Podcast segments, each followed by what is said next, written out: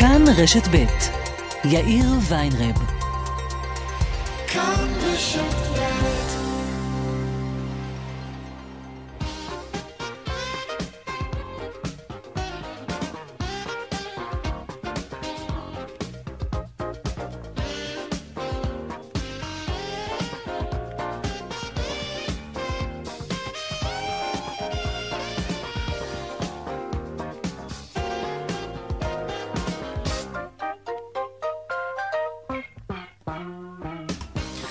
קצת אחרי ארבעה ועוד חמש דקות, כאן צבע הכסף ברשת ב', יום רביעי, שלום רב לכם, העורך רונן פולק, מפיקת התוכנית הילה פניני, טכנה השידור קובי בז'יק.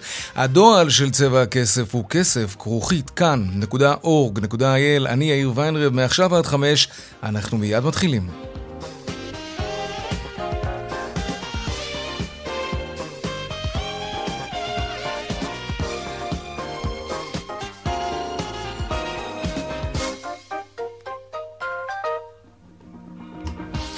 כותרות צבע הכסף ליום רביעי, סוגיית החיסון הרביעי מפני קורונה. הצוות לטיפול במגפות יקיים הערב מסיבת עיתונאים כדי להסביר את ההמלצה שלהם לחסן במנה רביעית מדוכאי חיסון וצוותים רפואיים וגם בני 60 פלוס. באיגוד רופאי בריאות הציבור קראו היום להמתין לנתונים לפני קבלת החלטה כזאת על חיסון רביעי.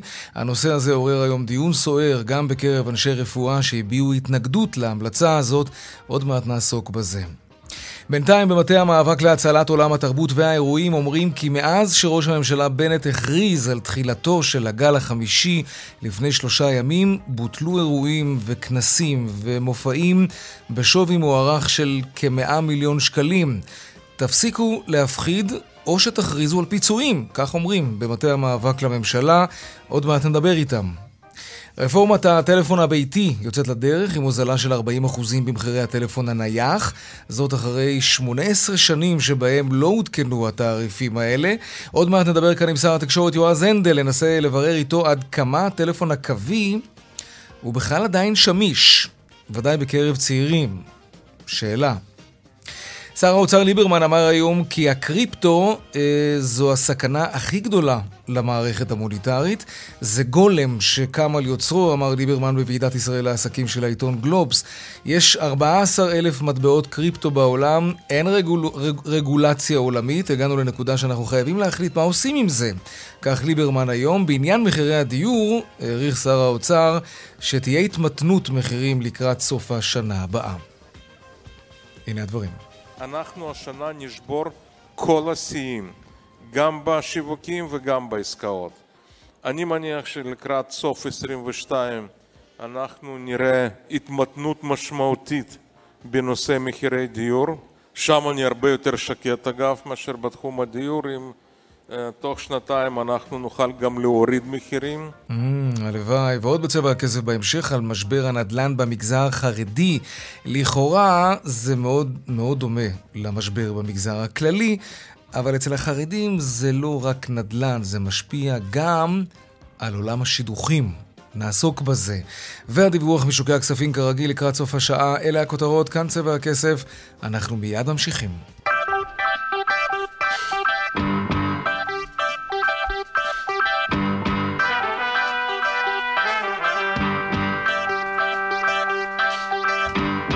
טוב, אנחנו פותחים עם ענייני קורונה. אנחנו כולנו אה, אה, מתכנסים עכשיו לתקופה שקצת מזכירה שלבים מוקדמים יותר של המגפה. אנחנו חוזרים אחורה, אפשר להגיד את זה כך, נקווה רק שלא יותר מדי אחורה.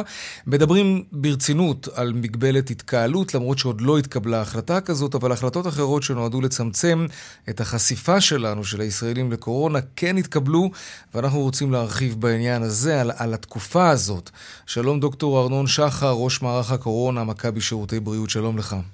שלום, אחר צהריים טובים. ראש הממשלה בנט הורה להיערך לחיסון רביעי. כמה, לדעתך, אנחנו באמת קרובים לזה? לחיסון רביעי? כן. אתמול אה, הצוות לטיפול במגפות אה, נפגש אתמול בערב בלי קשר לקבינט הקורונה. אין, אה, אין אצלנו פוליטיקאים בתוך, בתוך הצוות הזה. Mm-hmm. וראינו את הנתונים בעצם של, גם של רמות הנוגדנים של הבוסטר, גם של הירידה המשמעותית שהוא יורד מול האומיקרון בהשוואה לדלתא.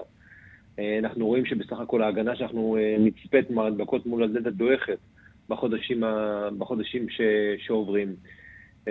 וכל הדברים האלה הביאו אותנו לראות, לראות ולחשוב בעצם שבוסטר טרי מגן מפני הדבקות יותר מאשר הבוסטר הוותיק, ואנחנו לחלוטין בגלל זה הלכנו לכיוון של המלצה.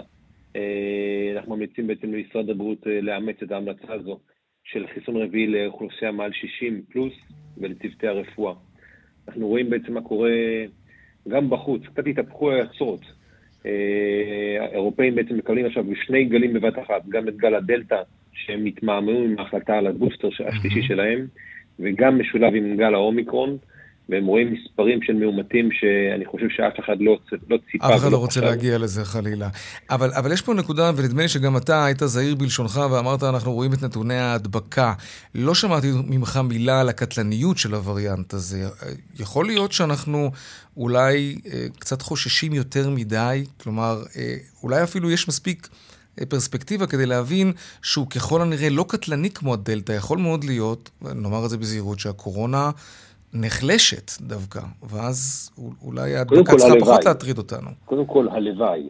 במספרים שהוא מדבק ומתפשט, אנחנו נצטרך שהוא יהיה אלים לא פי שתיים, יותר פחות אלים, אלא הרבה יותר, על מנת שאנחנו לא נספוג את זה כחברה, כמשרד בריאות, כמערכת בריאות בכלל וכמדינה, על מנת שבעצם אנחנו נוכל להגיד, אפשר להירגע.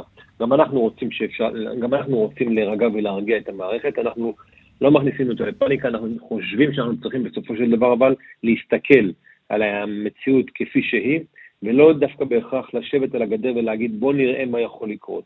כי אם אנחנו נראה מה יכול לקרות, למשל כמו שקורה עכשיו באירופה ואנחנו נגיע למספרים מאוד גבוהים, אני חושב שאנחנו נמצא את עצמנו גם, אומנם עם מספר מאומתים גבוה, אבל עם נגזרת של חולים קשים לא קטנה. וכשאני אומר לא קטנה, אנחנו בואו נחזור חזרה לפרופורציות הישראליות של המסוגלות שלנו להכיל את כמות החולים הקשים, בין אם בקהילה, בין אם בתי החולים, ובסופו של דבר לחיסון הייתה ויש ותהיה מטרה אחת בלבד, וזה לא בהכרח דווקא המניעת ההדבקות, זה המטרה המשמעית. אלא מניעת מחלה קשה ומוות. אלא מניעת תמותה ומחלה קשה. זה בסופו okay. אוקיי. של דבר הדבר ששם את זה נגד עינינו. מה בכל זאת, יש הרבה בלבול, מה בכל זאת אנחנו כן יכולים לומר בוודאות על האומיקרון מעבר לזה שהוא הוא, הוא מדבק בצורה פנומנלית, הרבה יותר מהדלתא? מה, מה אנחנו כן יודעים על הקטלניות שלו? כי, כי הוא כבר תוקף מספר שבועות די גדול. למה אנחנו לא יכולים לצייר תמונה מדויקת לגבי עד כמה הוא באמת מזיק לנו? האמת שבעצם התמונה הכי מדויקת הייתה אם uh, בסופו של דבר הנתונים היו כולם אצלנו. Uh, ופתאום רואים שאחרי שנה וחצי כמה מהר מערכת הבריאות הישראלית הייתה משחררת נתונים גם בזמן אמת, ולמרות שלאירופאים והדרום אפריקאים היה כבר מספיק שבועות, הנתונים קצת מדשדשים ומגיעים, הרבה מאוד אנחנו עושים את העיבודים האלה. ואנחנו חושבים שבסופו של דבר זה נראה אכן שהוא פחות אלים, וההתפשטות שלו היא החלק המשמעותי הרבה יותר, okay. אוקיי. ועדיין אני חושב שאנחנו רוצים בעיקר, בעיקר להגן על האוכלוסייה המבוגרת שלנו ועל הצוותים הרפואיים, שבסופו של דבר אנחנו רואים אה, כמויות של בידודים, וכמעט כמו אה, הפחתה ביעילות של מערכת בריאות, גם אצל האנגלים, גם אצל האיטלקים, גם אצל הספרדים, בכל מה שקשור לכמויות הצוותים הרפואיים. שלא יכולים כרגע את זה ברור. כן, בידודים. כן, אנחנו, אנחנו, אנחנו רוצים, רוצים להגן עליהם. להיות כמובן, uh, to be on the safe side. Um, למה אנחנו בעצם מחכים? Uh, מה, מה אמור לקרות כדי לחזור לחיים נורמליים?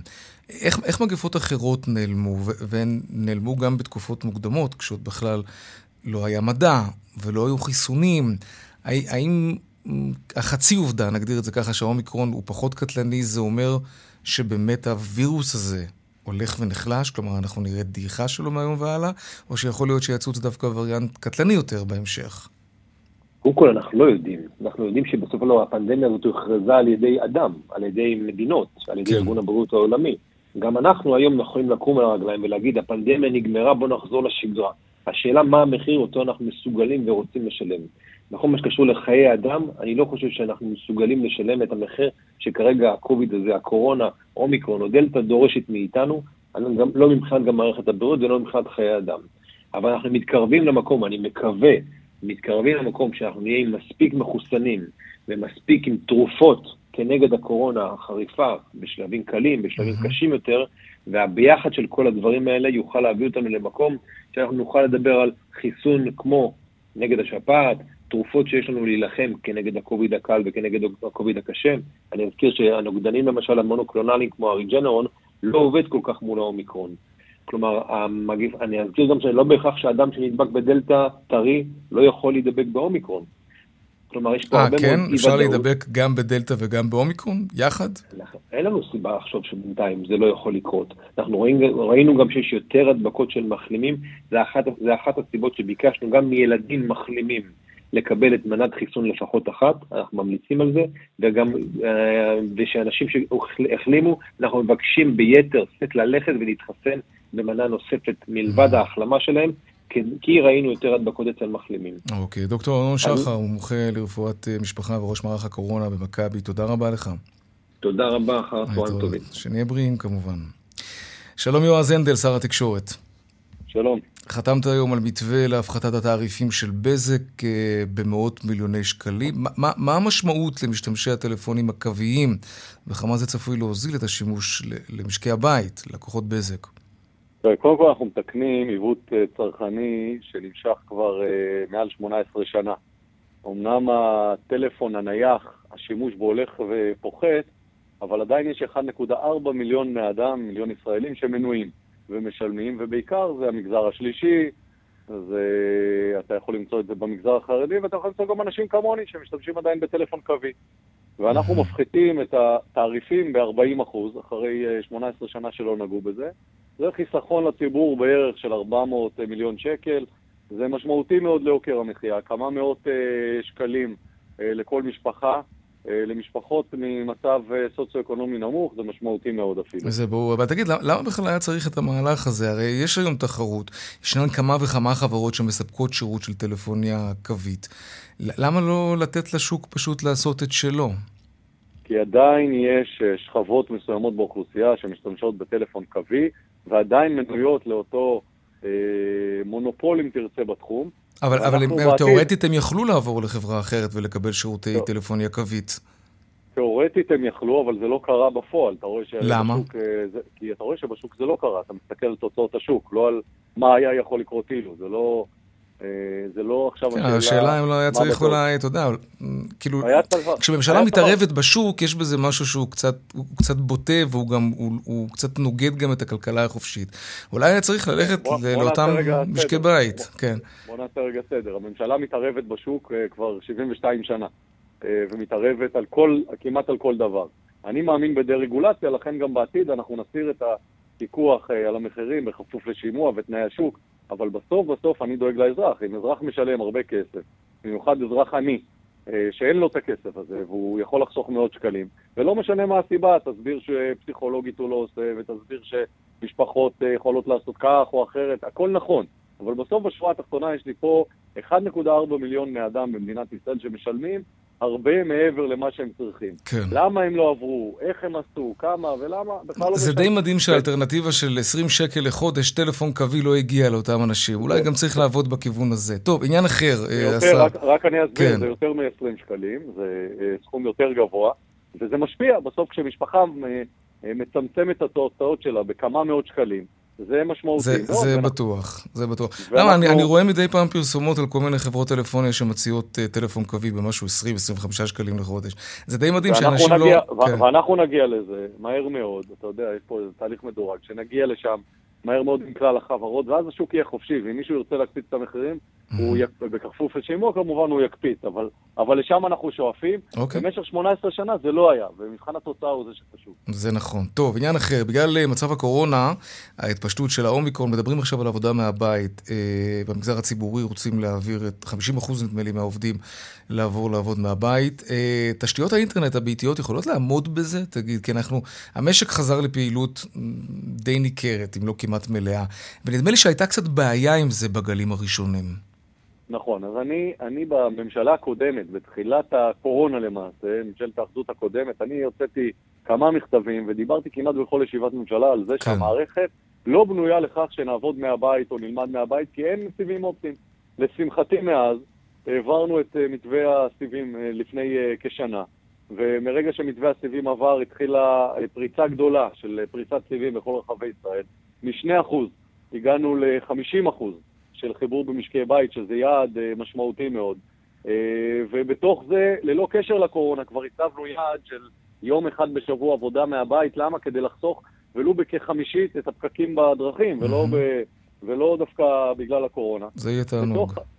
ואנחנו הולכים ומתרחבים אה, בהיבט פריסת הסיבים האופטיים. זה משמעותי גם לצמיחת שוק התעסוקה, ללא קשר לקורונה, זה משמעותי גם לצמיחת התל"ג ב-1.1%, ללא קשר לקורונה, ובוודאי שברגעים כאלה, כאשר אתה רוצה לצמצם חיכוך ולצמצם התכנסויות, בוודאי שאינטרנט מהיר, סיבים אופטיים, הם mm-hmm. כלי הכי הכי משמעותי שיש היום במדינת ישראל. אני מסתכל על זה כמו פרויקט המוביל הארצי וסלילת כבישים והתקנת אה, קווי חשמל.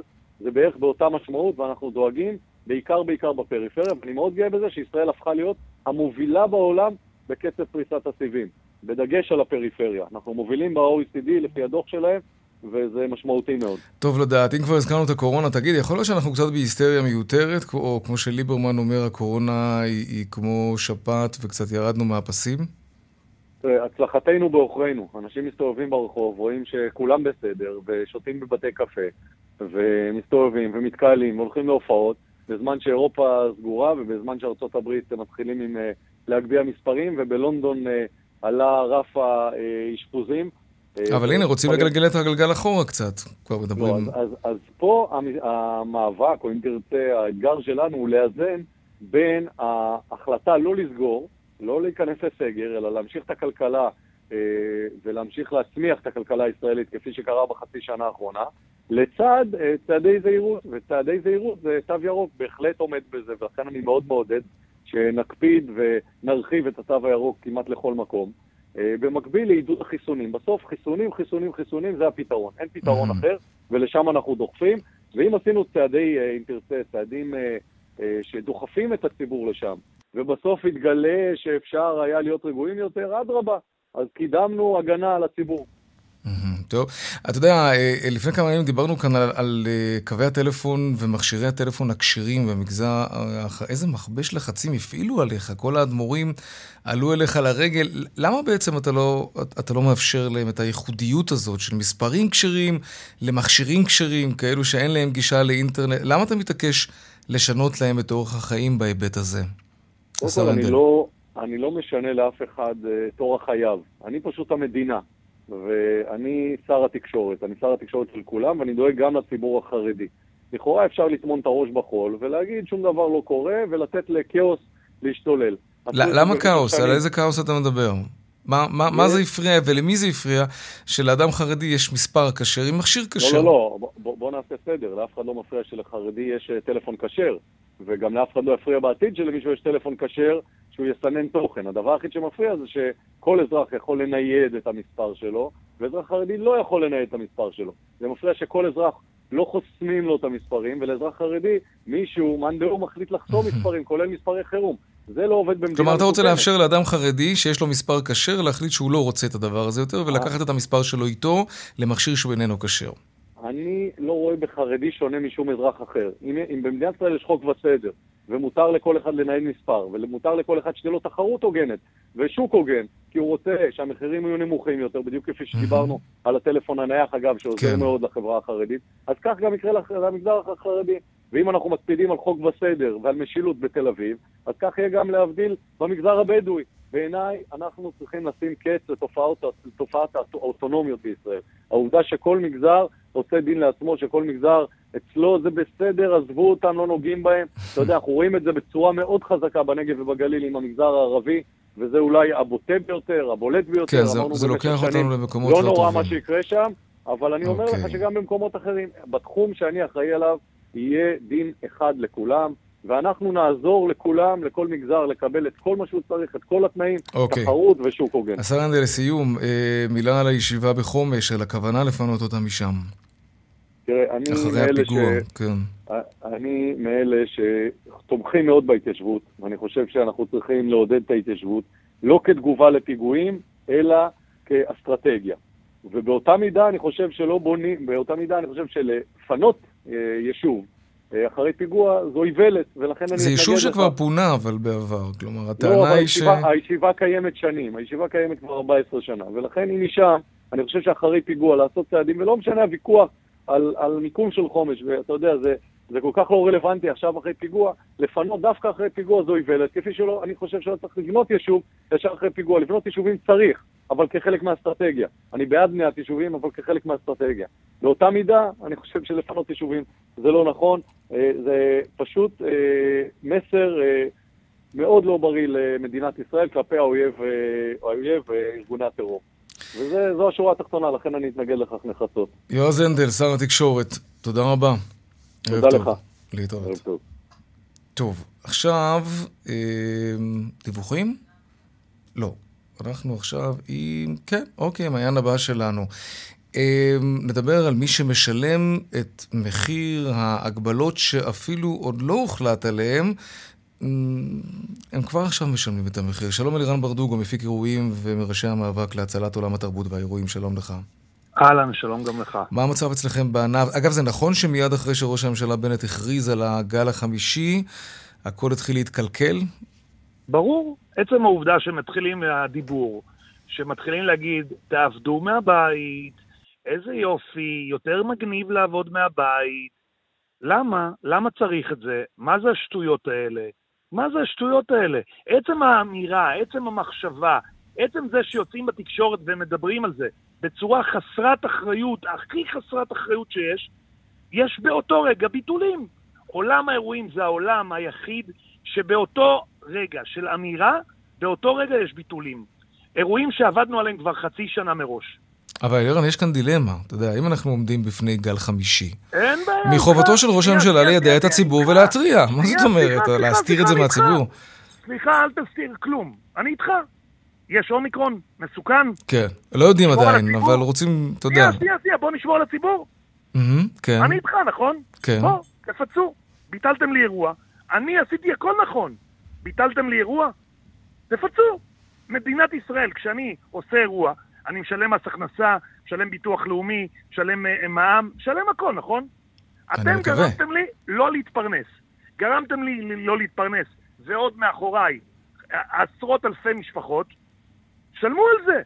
אבל יש כרגע סגר בלי לקרוא לזה סגר. מה היה בגלים קודמים, אגב? קיבלתם? הייתם חלק ממתווה הפיצויים? בוודאי, בוודאי שקיבלנו. וזה, וזה זה סייע לרוב העסקים בענף שלך להצליח לגמרי, לשרוד את המשבר הזה? לגמרי, עזוב, גם זה שפתחנו okay. אוקיי. עמותה עזר להם, וחילקנו סלי מזון, ועשינו עוד הרבה מאוד דברים. מה, חילקתם סלי מזון לאנשי התעשייה שלכם? בוודאי. עמותת פעימת הלב שאני הקמתי, עם כן. עוד הרבה מאוד חברים מהתעשייה שלנו, הקמנו עמותה, חילקנו 1,500 סלי מזון כל שבוע, ועשינו את זה באהבה גדולה. אבל למה? למה? מה, למדינה חסר כסף בשביל שאנחנו נהיה הגוף הראשון שסופג את האש? מה, לא לומדים מזה? כבר עשינו איתו פגישה עם בנט. אמרנו, אנחנו רוצים בן אדם שיהיה דובר. דובר, כמו שהיה פעם נחמן שי, שיהיה דובר, שייתן דברים נכונים, מדויקים, ולא כל אחד בא לו וממציא שטות וזורק שטות באוויר, ואנחנו נפגעים באותה רגע. כן, אתה אומר, אם צריך להזהיר את הציבור, תזהירו, ולצד זה גם תפרסמו חבילת סיוע. אגב, אני, אני לא, לא, לא זכרתי שנתקלתי בזה. את מה, אנשים בענף שלכם הגיעו ממש לפת לחם, שהיו ברור. זקוקים לסלי מזון אני, עד כדי כך? ברור, בוודאי, הקמנו סלי מזון, הקמנו עמותה, יכול לשלוח לך גם וידאו וגם תמונות מהאירוע הקודם, מה, מהמצב הקודם. המרלוג שלנו היה במרכז הירידים, באקספו תל אביב, שנתנו לנו במתנה את, ה, את אחד מהאולמות שהיו סגורים. וחילקנו כל שבוע 1,500 סלי מזון. מה אתה אומר? תגיד, מה, מה בכל זאת, תספר לנו עכשיו מה קורה. אילו אירועים בוטלו, אה, הופעות, מה, היום, מה קרה? אני אתן לך דוגמה אצלי. היום בבוקר בוטל אירוע של מנור המבטחים. עצם האמירה, עצם האמירה, לא, אין שום שינוי במגבלות. מותר להיכנס אלף איש במקום סגור, מותר לעשות אירועים 15 אלף איש בישיבה, לא השתנה שום דבר מלפני האומיקרון. אז או שאתם אומרים, האומיקרון מסוכן, בואו נעשה ישיבה, בואו נכניס את מי שנפגע לפני הישיבה, בואו נכניס אותו לפגישה, נבין מה, במה הוא נפגע, איך אנחנו מפצים, ואז צאו לתקשורת, תגיד, תגידו... תגיד, למה האירוע הזה בוטל, אגב? אם מותר עדיין בנקודת הזמן הזו לקיים אירוע מהסוג הזה. אני אסביר. עצם הפחד שהממשלה זורעת בציבור, אז אנשים, כמו שהממשלה לוקחת safety, גם הם לוקחים safety. אומרים אם הממשלה אמרה, בוא, גם הם לוקחים תגיד, אירוע כזה, כמה כסף אה, שהיה אמור להיכנס אליכם אה, בעצם לא ייכנס בסופו של דבר? מיליונים. תקשיב, זה אירוע שעולה עם תקציב מאוד גדול במיליוני שקלים. וואו. טוב. זה לא משהו, זה, זה, תבין, זה משפחות, זה 500 משפחות חיות על האירוע הזה, 500. כן, זה נשמע, נשמע כמו מכה כלכלית רצינית מאוד. ברור. אתה מבין אבל שהממשלה לא תוכל לפצות על אירועים מהסוג הזה, כאילו אף אחד, למה? אף אחד באוצר לא יכניס את היד לכיס ויוציא מיליונים על אירועים שבוטלו. אני עשיתי טעות עסקית, אני עשיתי משהו לא טוב. מישהו מונע ממני לא להתפרנס, נכון?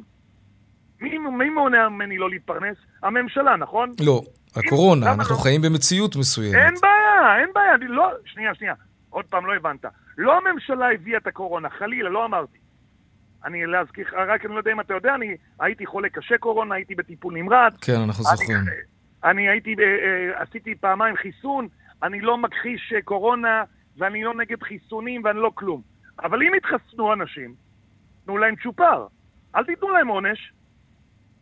כן. דרך אגב, האינסנטיב הכי טוב והכי גדול שיש בכל מדינת ישראל, זה זה שזה להתחסן, הצ'ופר ללכת לאירועים. תו ירוק. תו ירוק כולל לכל המגזר העסקי והתרבותי. רק מי שיש לו תו ירוק יוכל בעצם להשתתף באירועים האלה, ומי שאין לו אז יישאר בבית. כן, אבל אתה יודע, אנחנו כל הזמן די עסוקים בלהגן על מי שאין לו תו ירוק ועל הזכויות שלהם, וזה בסדר. כי בדמוקרטיה אולי הרוב קובע, אבל החוכמה היא גם להגן על המיעוט. אבל השאלה, יש פה... לג... אני אשמח מאוד להגן על המיעוט, אין בעיה, לכו תעשו בדיקה, אה, אה, PCR. 72 שעות כמו שהמדינה החליטה, כן. אין בעיה, סבבה, הכל טוב, אני לא בא למנוע מאף אחד כלום. אבל אל תמנעו ממני פרנסה, ומצד שני, אל תמנעו ממני, אתם, אל תמנעו ממני את הפרנסה, תנו לי כסף. ואל תמנעו גם מאנשים מחוסנים לחיות את חייהם, כי הבטחתם להם שאם הם יעשו את זה ויהיו ממוגנים כראוי, אז הם יוכלו לחזור לחיי שגרה. נכון, כי אמרתם זה ירוק, וזה ירוק, ו... וואי, כמה מסובך העניין הזה. אלירן ברדוגו, מפיק האירועים. תודה רבה לך על השיחה הזאת, אה, אה, לירן ברדוגו מראשי המאבק להצלת עולם התרבות והאירועים. להתראות. ביי. דיווחי תנועה עכשיו. דרך חמש מערב העמוסה מגלילות עד קסם, באיילון צפון העמוס ממבוא איילון עד קוממיות, ובהמשך ממחלף חולון וקיבוץ גלויות עד הרצליה, דרומה ממחלף רוקח עד לגוארדיה, ומוולפסון עד מחלף מבוא איילון. עדכוני תנועה נוספים בכאן, מוקד התנועה הכוכבי 9550 ובאתר שלנו, אתר התאגיד, אתר כאן, הפסקת פרסומות קצרה ומיד נחזור לדבר על ענייני נדל"ן, וגם נדל"ן וחרדים. מיד חוזרים. כמעט 37 דקות אחרי השעה 4 עכשיו, לאיך אה, משפיעים מחירי הדיור הלא נורמליים על המגזר החרדי. זאת בעיה שלא ייחודית לשום מגזר כעיקרון, אבל על החרדים זה בכל זאת משפיע קצת אחר בגלל ההיבט התרבותי. שלום ראש עיריית קריית יערים, הרב יצחק רביץ, שלום לך. שלום וברכה. אנחנו בעצם מדברים על עולם השידוכים, שיש לו קשר ישיר לעולם הנדל"ן בעצם. כן, אה, אין, אין שידוך שנסגר ללא שנסגרת גם כן עסקת נדל"ן. והמספרים עצומים, אנחנו מדברים על המגזר כולו, על עשרת אלפים אה, חתונות בשנה. כן. עשרת אלפים שידוכים בשנה, כלומר צריך עשרת אלפים דירות בשנה. כאשר כבר אנחנו נמצאים בחסר עצום של כ-40 אלף יחידות דיור שחסרים משנים עברו. אנשים שגרים במחסנים, בחניות, במקלטים, אצל ההורים, 40 אלף זוגות. שממתינים שהדירה שלהם תהיה מוכנה. אין דבר כזה במגזר החרדי זוג שמתחתן ומשיקולים כלכליים פשוט הולך לגור בשכירות?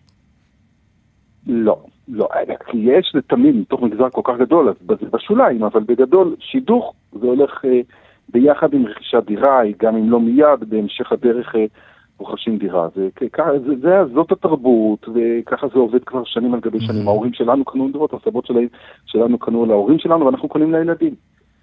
אוקיי, okay. ובכל זאת משכנתה זה לא משהו שמאשרים לכל אחד, אז, אז יכול להיות ששידוכים מתבטלים בגלל מצב כלכלי של צד אחד, הורים שלא יכולים לסייע ברכישת הדירה? לא, זה, אני זה לא, קורה? לא, לא חושב, חושב ששידוכים מתבטלים, אני חושב ש...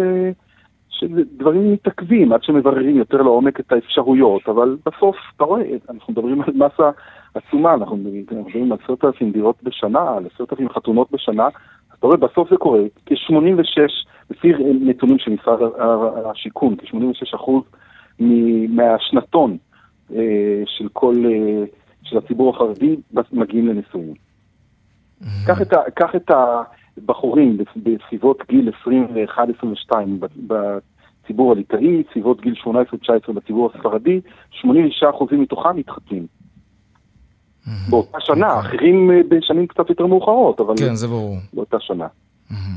אז מה בכל זאת עושים? איך מתמודדים עם הבעיה הזאת? אנחנו מדברים על עלייה של 10% ב-12 בשנה של מחירי הדירות. לאיזה סיטואציה אני, זה? כן. אני אגיד לך מה, אני לא, לא בא לתקן את העולם, אני בא להציע את מה שלנו יש להציע.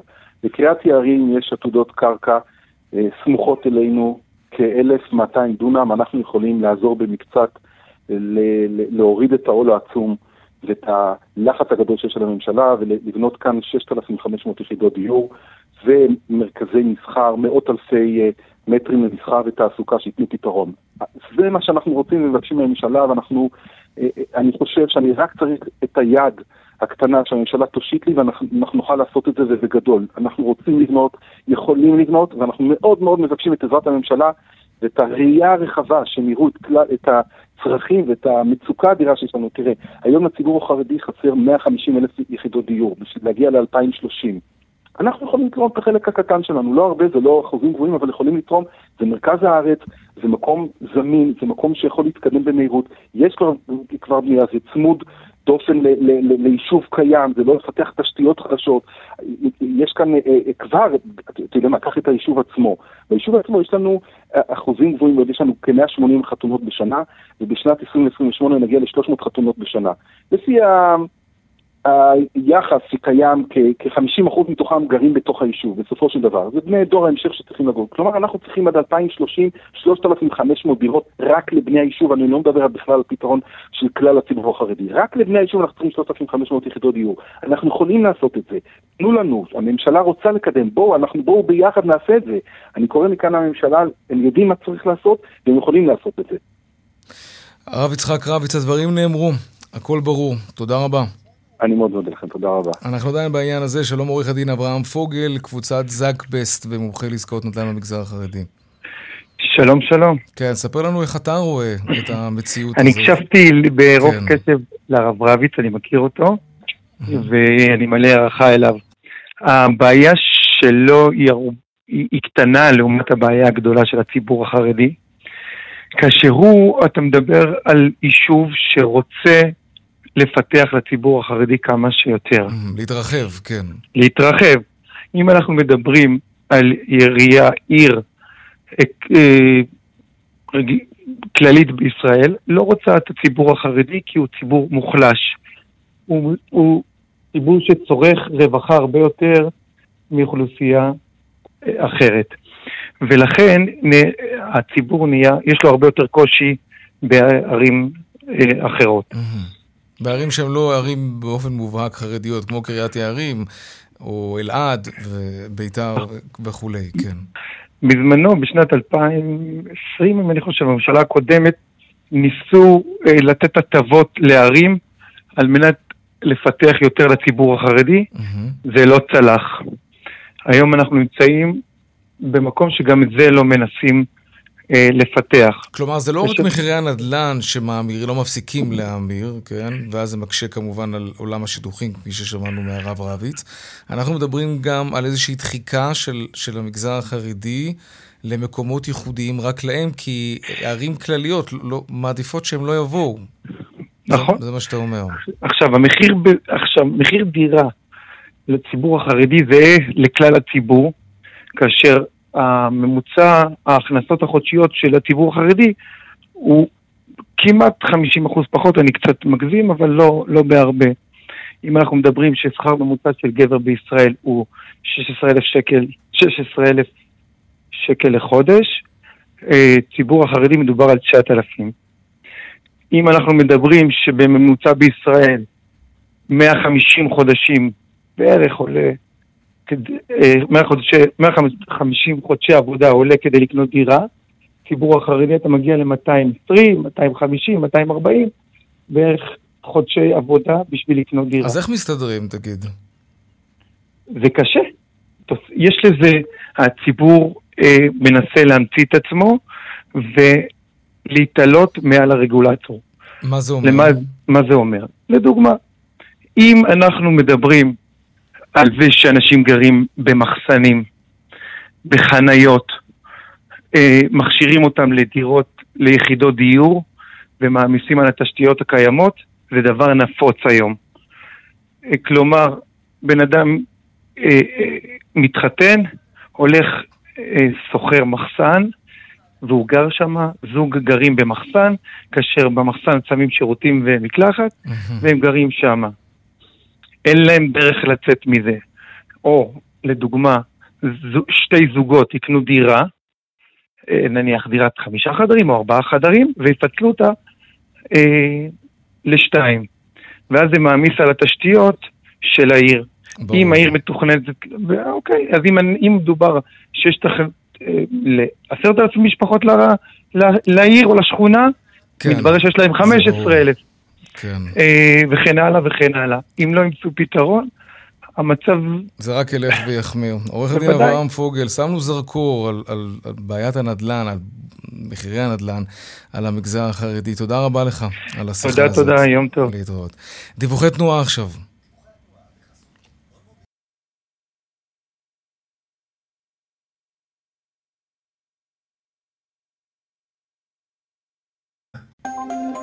טוב, בדרך החוף צפונה עמוס מרשפון עד נתניה, בדרך שש צפונה עמוס ממחלף נשרים עד בן שמן, ומקסם עד אייל, ובהמשך ממנהרות נילי עד יוקנעם עילית. עדכוני תנועה נוספים בכאן, מוקד התנועה כוכבי 9550 ובאתר שלנו, אתר התאגיד, אתר כאן. הפסקת פרסומות קצרה ומיד אנחנו חוזרים עם עוד צבע הכסף. עשרה לחמש, 11 דקות לפני חמש, האם אתם חיים בעיר חופשית? אתם יכולים לבדוק את זה, יש, יש מדד כזה, מדד החופש קוראים לזה, שלום עורכת הדין ענבר אה, לוי רון, מנהלת תחום מדיניות ציבורית בתנועת ישראל חופשית שלום. שלום, נעים מאוד. אז מה בדקתם? איך בדקתם? מה, מה בדקנו, איך בדקנו? אז אה, מדד החופש העירוני שלנו בעצם אה, יוצא זו השנה הרביעית, כשאנחנו לוקחים את 31 הערים הגדולות ביותר שיש בארץ, ובוחנים אותן על בסיס 11 אה, קטגוריות שונות, עד כמה העיר שלהם חופשית ועד כמה העיר בוחרת לאפשר חופש לתושבים שלה. בין הקטגוריות שאנחנו בודקים אפשר לראות אה, האם העירייה מפעילה תחבורה ציבורית בשבת, האם היא מפעילה מסחר בשבת. השנה נכנסה קטגוריה אה, חדשה, האם העירייה עורכת רישום לנישואים אזרחיים, ובעצם על בסיס כל הקטגוריות שלנו... למרות שאין לזה ש- משמעות? אני לא חושבת שאין לזה משמעות. משמעות חוקית. שזוגות...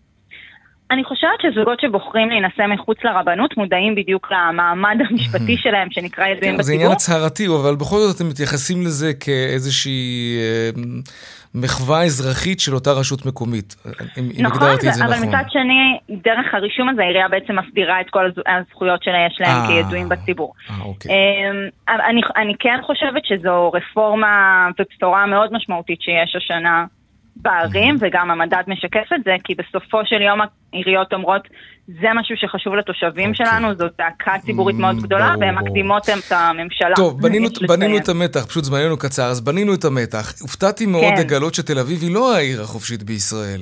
נכון. טאדאם, אז מי כן? אה, גבעתיים, גבעתיים, חשוב להגיד, נכנסה השנה איך היא בפעם זינבה הראשונה בשכנה, למדד. כן, אוקיי. ממש, כן, שכנה צמודה. אה, למה? מה, מה הפך את גבעתיים ליותר חופשית מתל אביב?